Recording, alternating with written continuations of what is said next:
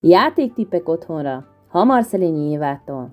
Ezen a héten, március 15-e kapcsán rengeteg kis zászlóval és nagy lengedező lobogóval találkozhatnak a gyermekek, hogyha sétálnak egy-egy területen, és ennek kapcsán meg lehet beszélni azt, hogy ez Magyarországhoz tartozó zászló, ezek a magyar zászló színei.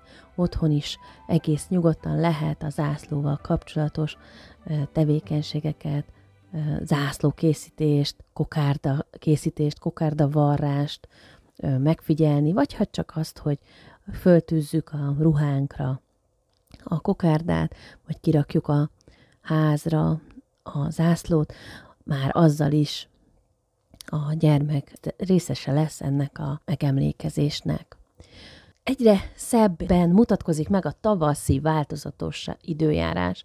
Erre is hívjátok föl a gyermeketek figyelmét, beszéljétek át, hogy mi jellemzi ilyenkor a környezetünket, hogy milyen ruhákat érdemes fölvenni még ebben az napsütéses, vagy esős, vagy változatos időszakban is, és hogy hogyan változik a természet, hogyan bújnak elő a virágok a földből, vagy hogyan kezd el kivirágozni sok-sok fa a környezetünkben. Nézzétek meg, hogy milyenre változik most a világ körülötte. Találkozzunk és játszatok velem élőben a gyermekeddel az OVI előkészítő foglalkozásokon.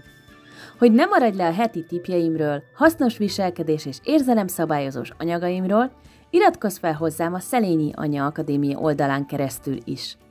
Hogy ráadásnak elküldhessem neked ezt a célt támogató 7 lépéses kommunikációs programot is ajándékba.